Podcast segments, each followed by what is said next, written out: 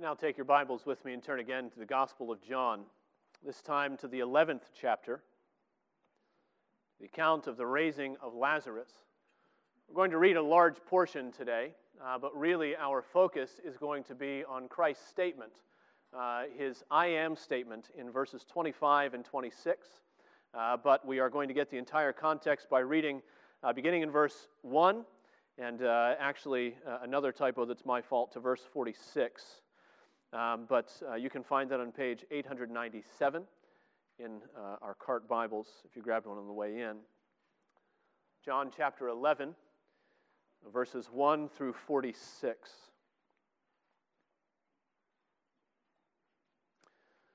Before we read God's word again, please join me in prayer.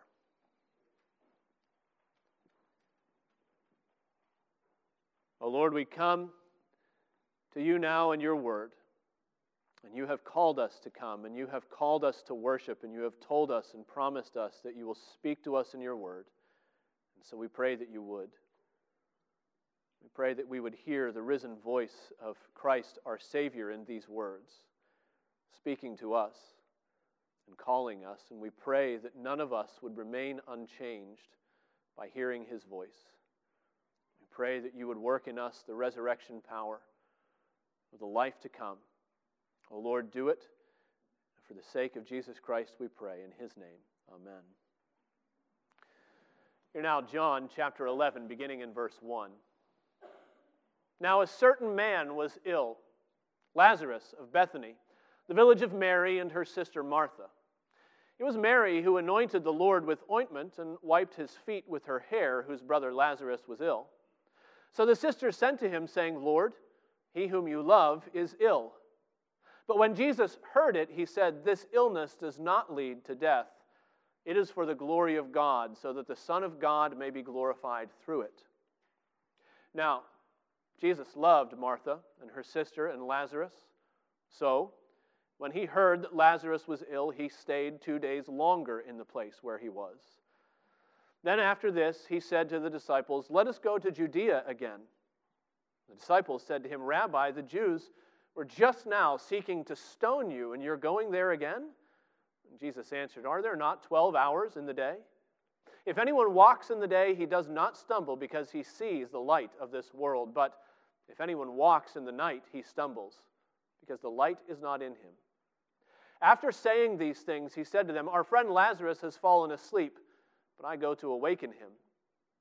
The disciples said to him, Lord, if he's fallen asleep, he will recover. Now, Jesus had spoken of his death, but they thought that he meant taking rest in sleep.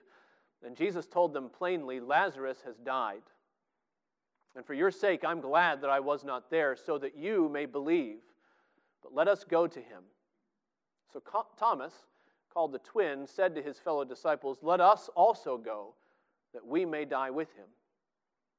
Now, when Jesus came, he found that Lazarus had already been in the tomb four days. Bethany was near Jerusalem, about two miles off, and many of the Jews had come to Martha and Mary to console them concerning their brother. So when Martha heard that Jesus was coming, she went and met him, but Mary remained seated in the house. Martha said to Jesus, Lord, if you had been here, my brother would not have died. But even now I know that whatever you ask from God, God will give you. Jesus said to her, Your brother will rise again.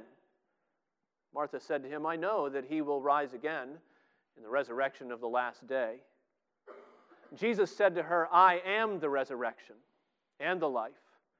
Whoever believes in me, though he die, yet shall he live. And everyone who lives and believes in me shall never die. Do you believe this? She said to him, Yes, Lord. I believe that you are the Christ, the Son of God who is coming into the world. When she had said this, she went and called her sister Mary, saying in private, The teacher is here, calling for you. When she heard it, she rose quickly and went to him. Now Jesus had not yet come into the village, but was still in the place where Martha had met him. When the Jews who were with her in the house, consoling her, saw Mary rise quickly and go out, they followed her, supposing that she was going to the tomb to weep there.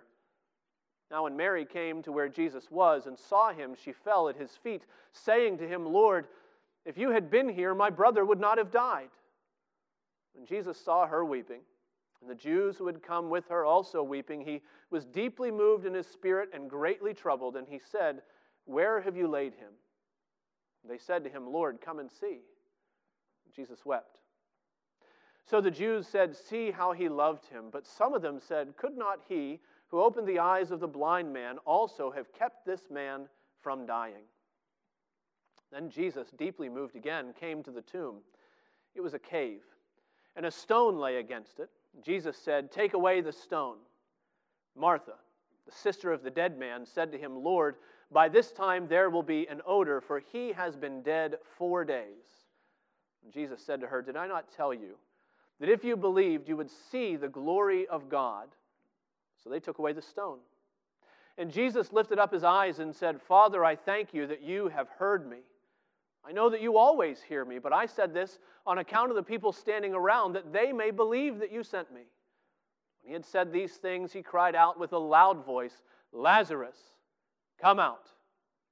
The man who had died came out, his hands and feet bound with linen strips, and his face wrapped with a cloth. Jesus said to them, Unbind him and let him go.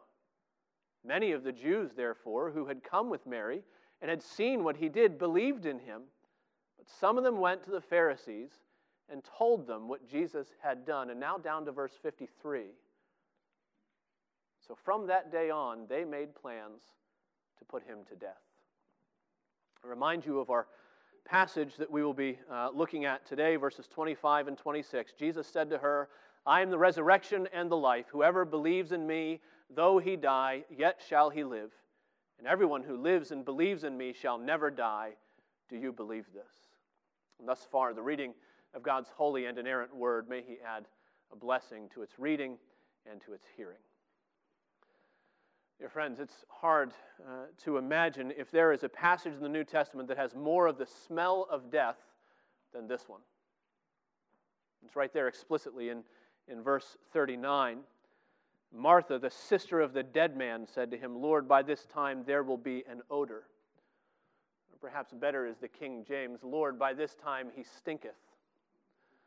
And perhaps because we're not used to the scriptures being so blunt, or maybe because we have so far stuffed away the realities of death, we read the King James and its language as a curiosity. It was almost humorous, and we chuckle.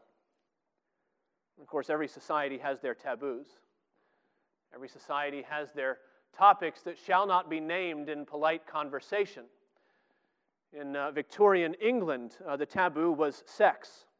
And so, in that culture, they went to extremes to avoid unnecessary mention of intimate things. And they would go so far as that uh, if you had a table that had carved legs, you would cover it with a very long tablecloth that went all the way to the floor so that the curves of the mahogany would not be too suggestive. And if you had two books, one written by a male author and one written by a female author, you would never put them on the same shelf and next to one another for fear of insinuating too much. But their taboos are not our taboos. And what they kept buried under euphemism, the 21st century now screams from every rooftop it can find. And the things that they spoke about open and plainly, like death and dying, we now shove aside and cover with euphemism. And so we no longer talk about people dying, we talk about people passing. And we no longer mourn with those who mourn, we offer our condolences. And we take the bodies and we ship them away to be embalmed and beautified and laid on pillows in a dimly lit drawing room. And some of that is culture and some of that is decorum. But it means that it is hard for us to read this passage and to grasp the realities of human life and death that are written all over it. But verse 39 is a glimpse into a time that was not too long ago where life and death coexisted. And it happened in the normal course of your normal day. And Everything happened in the home and right where the family was, and babies were born in the home, and couples were married, and ceremonies in the home, and grandparents died in their bedrooms with family gathered around. A few centuries ago in Europe, there was a common expression. It was that in the midst of life, there is death. And there was. There was war and famine and cholera and dysentery, and a thousand other things that could take your loved ones in the blink of an eye before you ever knew it. And you never knew when you spoke to a person one day whether they would be in the grave the next. In the midst of life, there is death. Now, many of us have forgotten. Perhaps we've never even experienced what that smell of death is like, but it's everywhere in this passage. This passage is a wake up call. This passage is smelling salts to the fact that unless the Lord should return first, the most beautiful, most lovely, most charismatic person you have ever met in this life will one day die and be laid in the grave, and the body will decay, and it will not be what you remembered, and dust will return to dust, and ashes will return to ashes. And that was the reality for Lazarus, and for Martha, and for Mary, and that is the reality for every single person in this room. It's a blessing that the smell of the grave is everywhere in this passage. It's also a blessing that the smell of the grave is everywhere on Jesus in this passage. There's that puzzling statement by Thomas in verse 16. Let us also go that we may die with him. Now, Jesus has just been talking about a dead man, and so it is easy for us to miss what he means. Thomas is not talking about going to Bethany to die with Lazarus, he's talking about going to Bethany to die with Jesus. And chapter 10 ended with what the uh, disciples are insinuating in verse 8 that there are people in high places who would like nothing more than to see Jesus dead. They've already tried to stone him. They tried to arrest him, but to no avail. And surely they will be on the lookout if Jesus returns to the village two miles from Jerusalem that is now swarming with people from the capital city, and this family funeral has become a hornet's nest, and Jesus is saying, Let's go there, let's walk right into it. And for all of his faults and all of his doubts, Thomas sees what Jesus knew that this climactic miracle is going to be the transition point from the, the light of Jesus' ministry to the darkness of Jesus' death. And the, the, by the end of the chapter, the Jews, we find in verse 53, are beginning to plot that death, and it's all because of the raising of Lazarus. There is a curious thing that happens sometimes at funerals. Sometimes you've been to one where John chapter 11 is read. And then, as soon as it is read, the minister begins to zero in on verse 35 Jesus wept. The minister begins to offer words of comfort and condolence, and how wonderful it is that Jesus should be the one to come and to be incarnate, and he should enter into our grief, and he should share our heartache, and he should come and he should weep with those who weep, and he should mourn with those who mourn. And I don't intend to undo any of that. There is wonderful, incalculable comfort in knowing that Jesus mourns with his people. There is incalculable comfort in knowing that even though Jesus knew full well that before this day was over, Lazarus was going to come forth from the grave at the sound of his voice, and yet he weeps and he does share the grief of his people. There is wonderful comfort in verse 35. But the point of this passage is not to convince you that Jesus has entered your grief in order to share it with you. The comfort of this passage is to tell you that Jesus has entered your death so that you can be raised in his life. That's the point of John chapter 11. Into this family where the, the smell of death is everywhere, into this situation where the, uh, the conspiracy of crucifixion is already on the horizon, Jesus steps in and he speaks these words in verse 25 I am the resurrection and I am the life. And do you believe this? You see, Jesus zeroes in on who he is and what he's come to do. And so the greatest question that we could ask on Easter Sunday is what does it mean that Jesus is the resurrection and the life? And that's what I want to do with the remainder of our time. I want to drill down into this statement in verses 25 and 26. And I don't want to make it any more convoluted or, or, or any more complicated than it has to be. This is a very simple statement. We simply want to ask what does it mean that Jesus is the resurrection? What does it mean that Jesus is the life and what does that mean for you? Three questions of this text today. We're going to begin. What does it mean that Jesus is the resurrection? Now, first, it's important that we understand that in, in verses 25 and 26, Jesus is saying two things about himself. He's not just being wordy, as some pastors like to be on Easter Sunday more than they ought to be. He's not simply repeating himself in different language to be flowery or wordy. He is separating out two different aspect, aspects of who he is and what he does. He says, I am the resurrection and I am the life. And you can see that by the way that that statement is followed by two explanations. Perhaps it would be helpful if we paired them to understand what Jesus is saying. He tells Martha first, I am the resurrection, and then he follows that up. Whoever believes in me, though he die, yet shall he live. But then he tells her that he is the life, and he goes on to say, Everyone who lives and believes in me shall never die. And these are two different things. They're probably not sequential. He's not talking about one thing after another, uh, that you live and believe and die and live again, and living you believe and keep on living. They're not one after another. It's the same event it's the same kind of life, but it happens on, on two different planes, we might say. Jesus is speaking about his power to bring physical life and spiritual life. As uh, Robert Murray M'Cheyne put it, he is the head of all dead believers and he is the head of all living believers. Physically and spiritually, there are two realities here. And so we need to understand that when Jesus says he's re- he is the resurrection, he is calling us to consider the fact that he holds the power of life after death. Because of who he is, the smell of the grave is not the final word on our mortal bodies. The amazing thing is that Martha is already on the cusp of grasping that for all the darkness and, and all the light that she does not have and isn't walking in. The New Testament isn't laid before her. She is right on the cusp of getting that. And Jesus tells Martha, Your brother will rise again. And it's hard to understand and hard to know what to make of this exchange between Jesus and Martha leading up to this statement.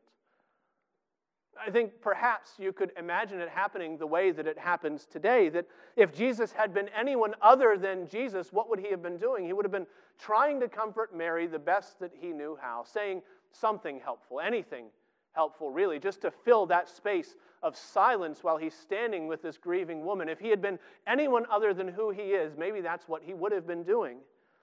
And perhaps you have stood next to a casket with the body of somebody you love inside and a friend comes along. And they have the absolute best intentions. And they say something like, Well, he's in a better place now. Our suffering is over.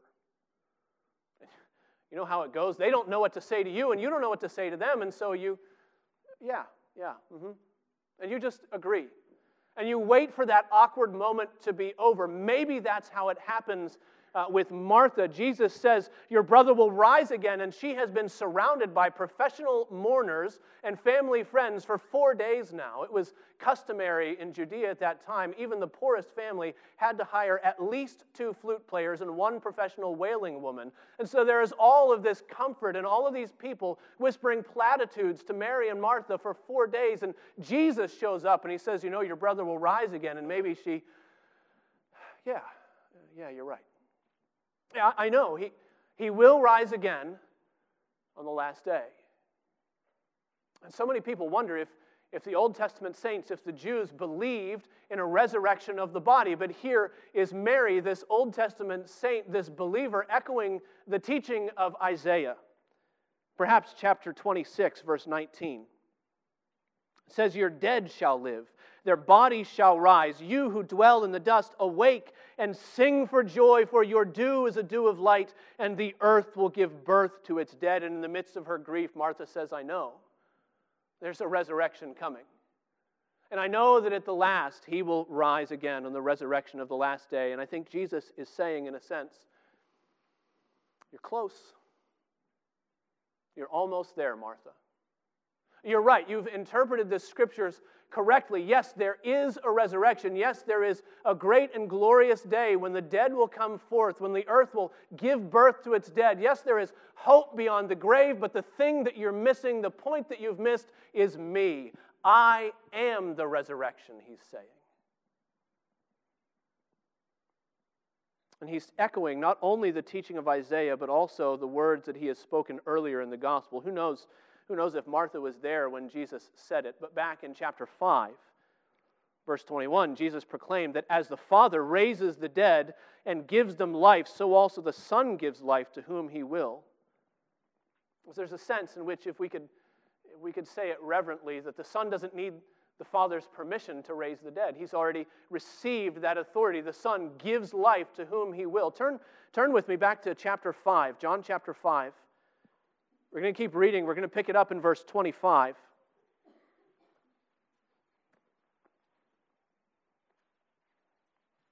John chapter 5, verse 25, Jesus says, Truly, truly, I say to you, an hour is coming and is now here. Do you hear that?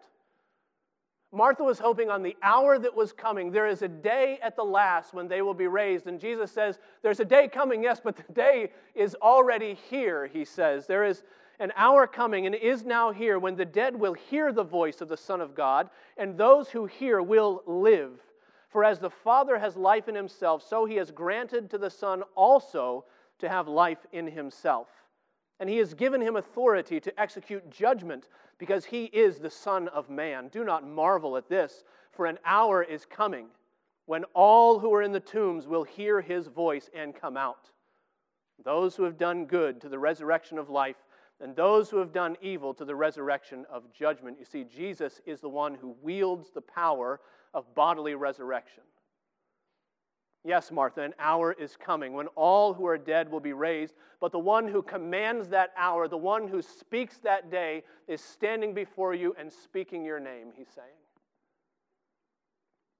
The Son of Man, the Son of God, the one to whom all judgment has been committed, the one in whom is the power of life and death and resurrection, Jesus Christ, God in the flesh, wields the power of bodily resurrection.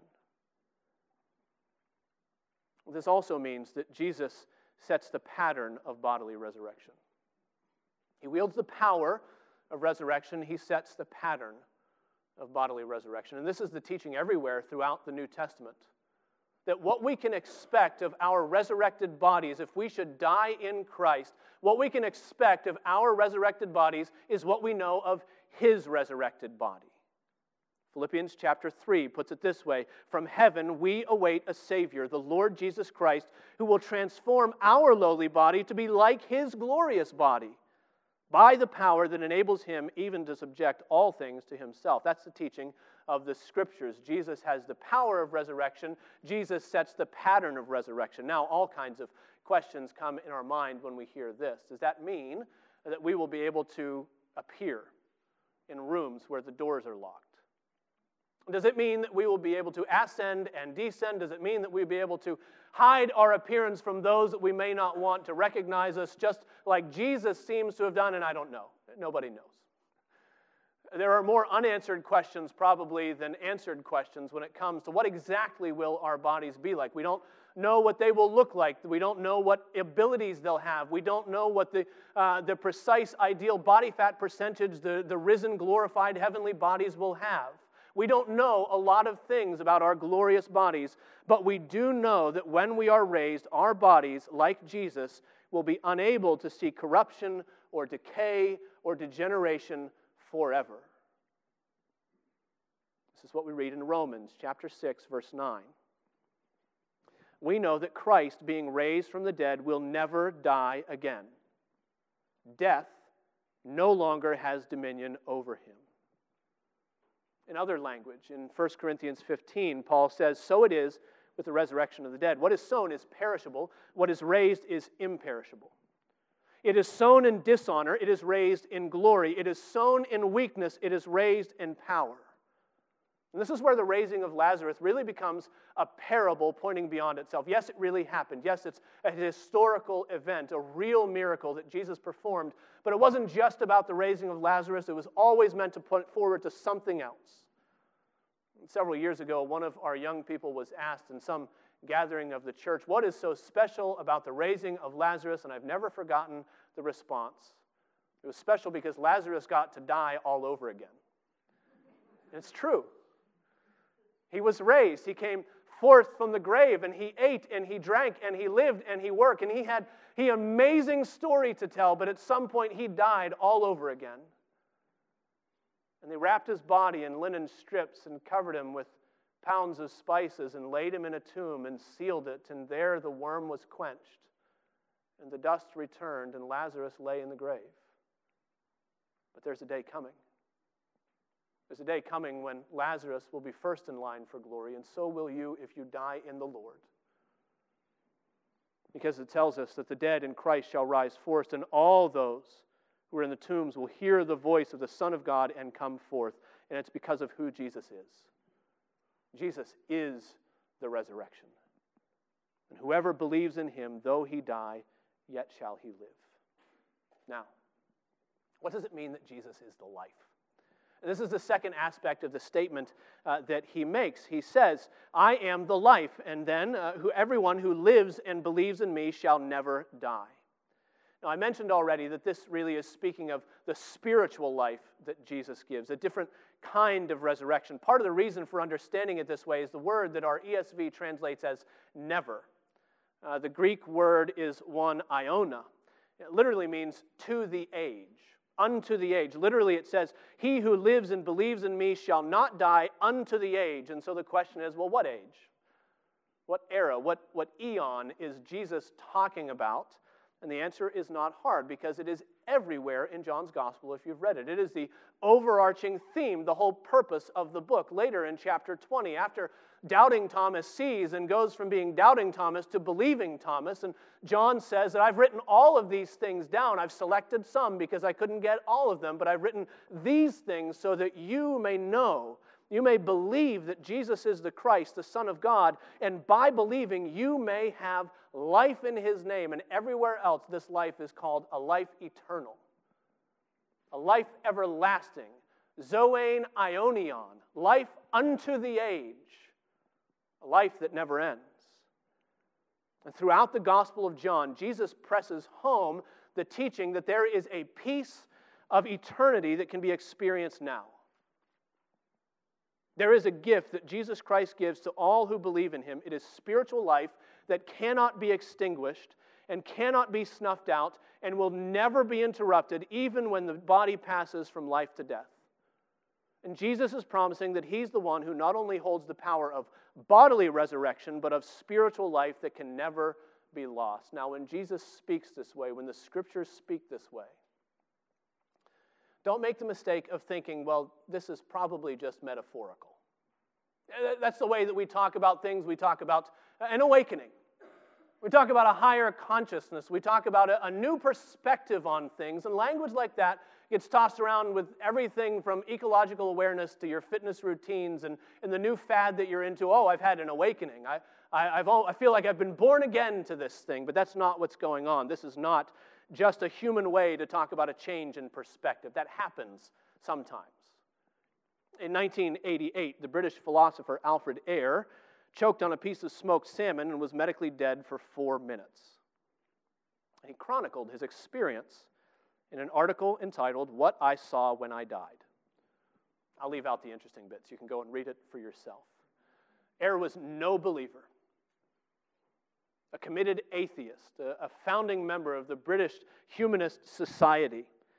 And yet, after these four minutes, there was a dramatic change in this man.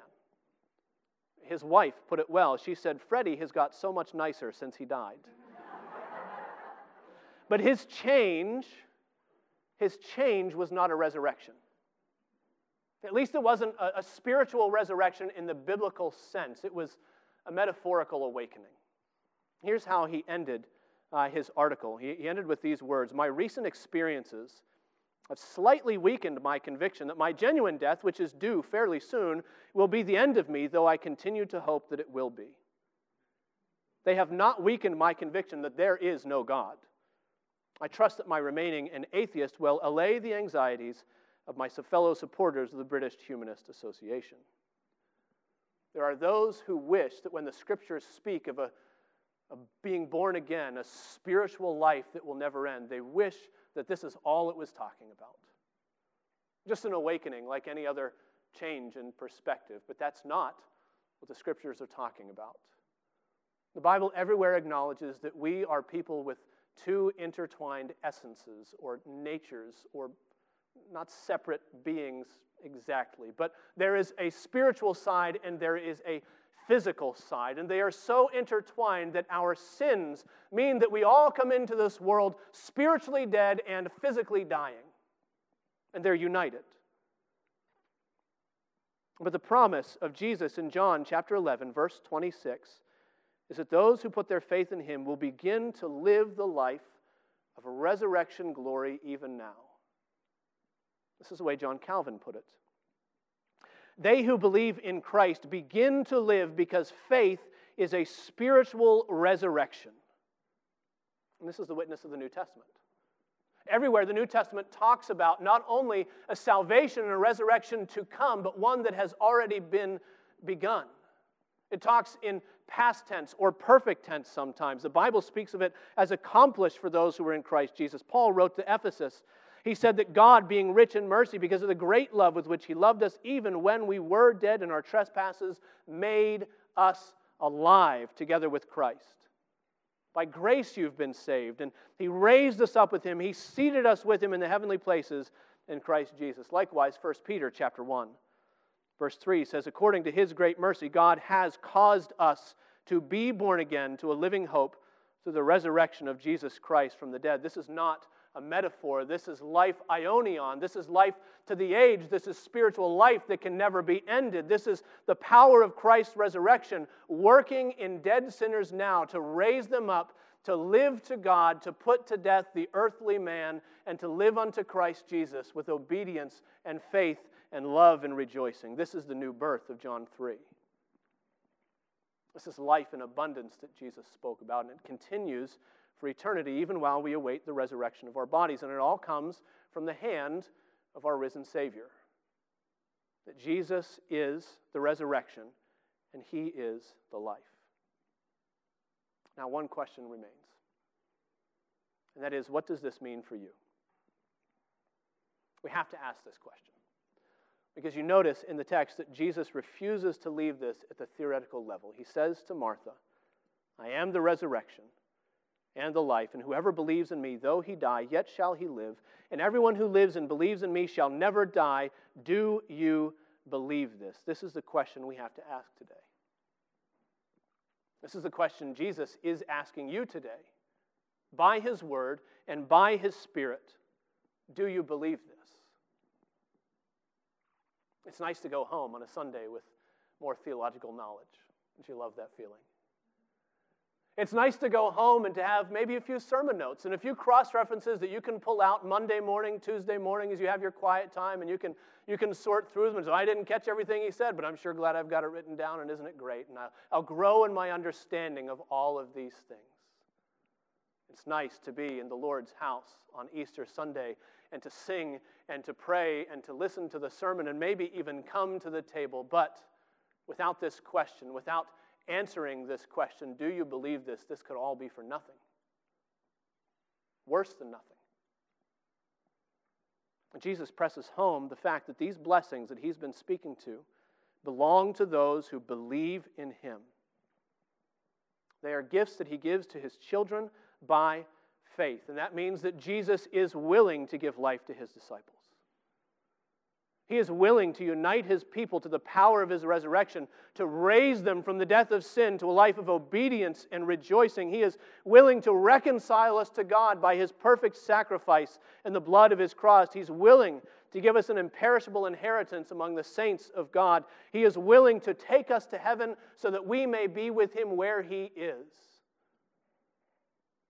But for those who refuse to believe this word, the promise of life is swallowed up by the curse of judgment. Jesus said that he had the power to raise the dead. He has the power to call forth those who dwell in the dust, and that is what he will do on the last day. Remember what he said an hour is coming when all who are in the tombs will come forth. All will come out.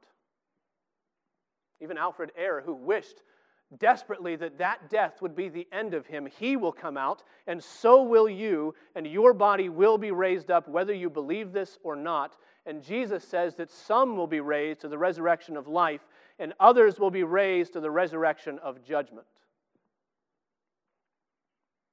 These words made such an impression on John that later, as the Holy Spirit revealed things to him of what was to come in the last days and the, the final days when this resurrection of judgment happens, he didn't just speak of the resurrection of judgment in terms of a fire that doesn't die and a worm that isn't quenched. You remember what he called it? He called it the second death. You see, there is something worse than verse 39 that, Lord, there, there's an odor. There is a second death, a death that continues, in a soul that cannot be extinguished, and yet dead is separated from the Lord and from his glory and from his mercy. And the question for you today is do you believe this? He's calling you by his Spirit to believe the good news that Christ has come and Christ has died and Christ has risen again. And he's calling you to believe that Jesus has entered into our death that we may enter into his life and not have to face the second death. Now, far be it from me to end an Easter sermon on a low note. So perhaps uh, you who have already said, as, as Martha said, I believe this. Maybe you need to watch how the Lord treats Martha. Maybe you need to learn her lesson today. Jesus posed this question to her, and she was quick to answer. She said, Yes, Lord, I believe. I, I believe that you are the Christ, the Son of God who's coming into the world. And later, if you keep reading, it's clear that she doesn't quite understand what all this means. It's the same Martha who later says, But Lord, there is this offense, this, this grave, and I, I don't think you can stomach it. And she doesn't understand it.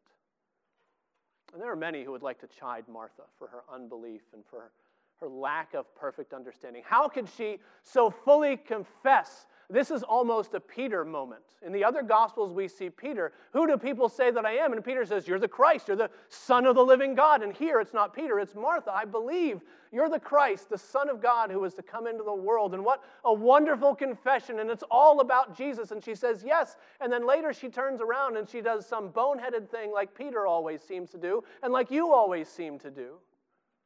Oh, no, no, no. You, not this. And there are those that want to chide Martha in her ignorance. But if there are people who are offended by Martha's lack, it's not Jesus. He knows that her faith doesn't mean that all of her questions will be perfectly answered, nor do they have to be. He knows she might not understand everything that she could about her brother and about the last day and about spiritual life and about uh, what will happen and what will be like and all of these questions, but she has believed in Jesus. And that's the issue. Martha came with her grief and her confusion and her aching heart. And yes, Jesus wept with her. And he shared her grief, but he also said, Martha, let me, let me remind you who I am. I'm the resurrection, and I am the life. And do you believe this? Do you trust me? Martha said, Yes. I believe you're the Christ. I believe you're the Savior. I trust you even if all my questions aren't answered. And Jesus says, Whoever believes in me shall live. And everyone who believes in me shall never die. And if you believe, you will see the glory of God. And so, brothers and sisters, do you believe this? Do you believe Him? You may not have all of your questions answered today after one Resurrection Sunday sermon. You might not know what your glorified body will look like and, and who will be there. Except we know this that all those who believe in Him will be there.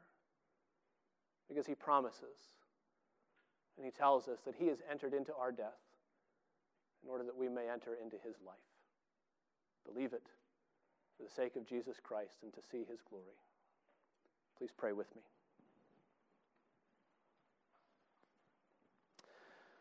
Oh, Lord our God, we thank you for your word and for your promises. We thank you for Jesus Christ, offered up for us, Jesus Christ, raised again from the dead and vindicated in the sight of the world, raised to the right hand of the Father who intercedes for us forever. We thank you for the new and the living way which he has opened through his flesh, through the curtain, and by his blood, that we can come to you and see your glory. Oh Lord, you who made light shine out of the darkness have caused us to see the light of your glory in the face of Jesus Christ, our resurrected Savior. And so we pray that you would give us grace to believe him and to trust him and to hold on to him, for he is ascended, and to cling to him where he is and where our lives are hid with him. Not to allow our doubts and suspicions and wonderings to get in the way. Not to allow our questions to crowd out our faith. But, oh Lord, help us to receive as little children the truth that you are raised, and in you so shall we be. We pray this in Jesus' name. Amen.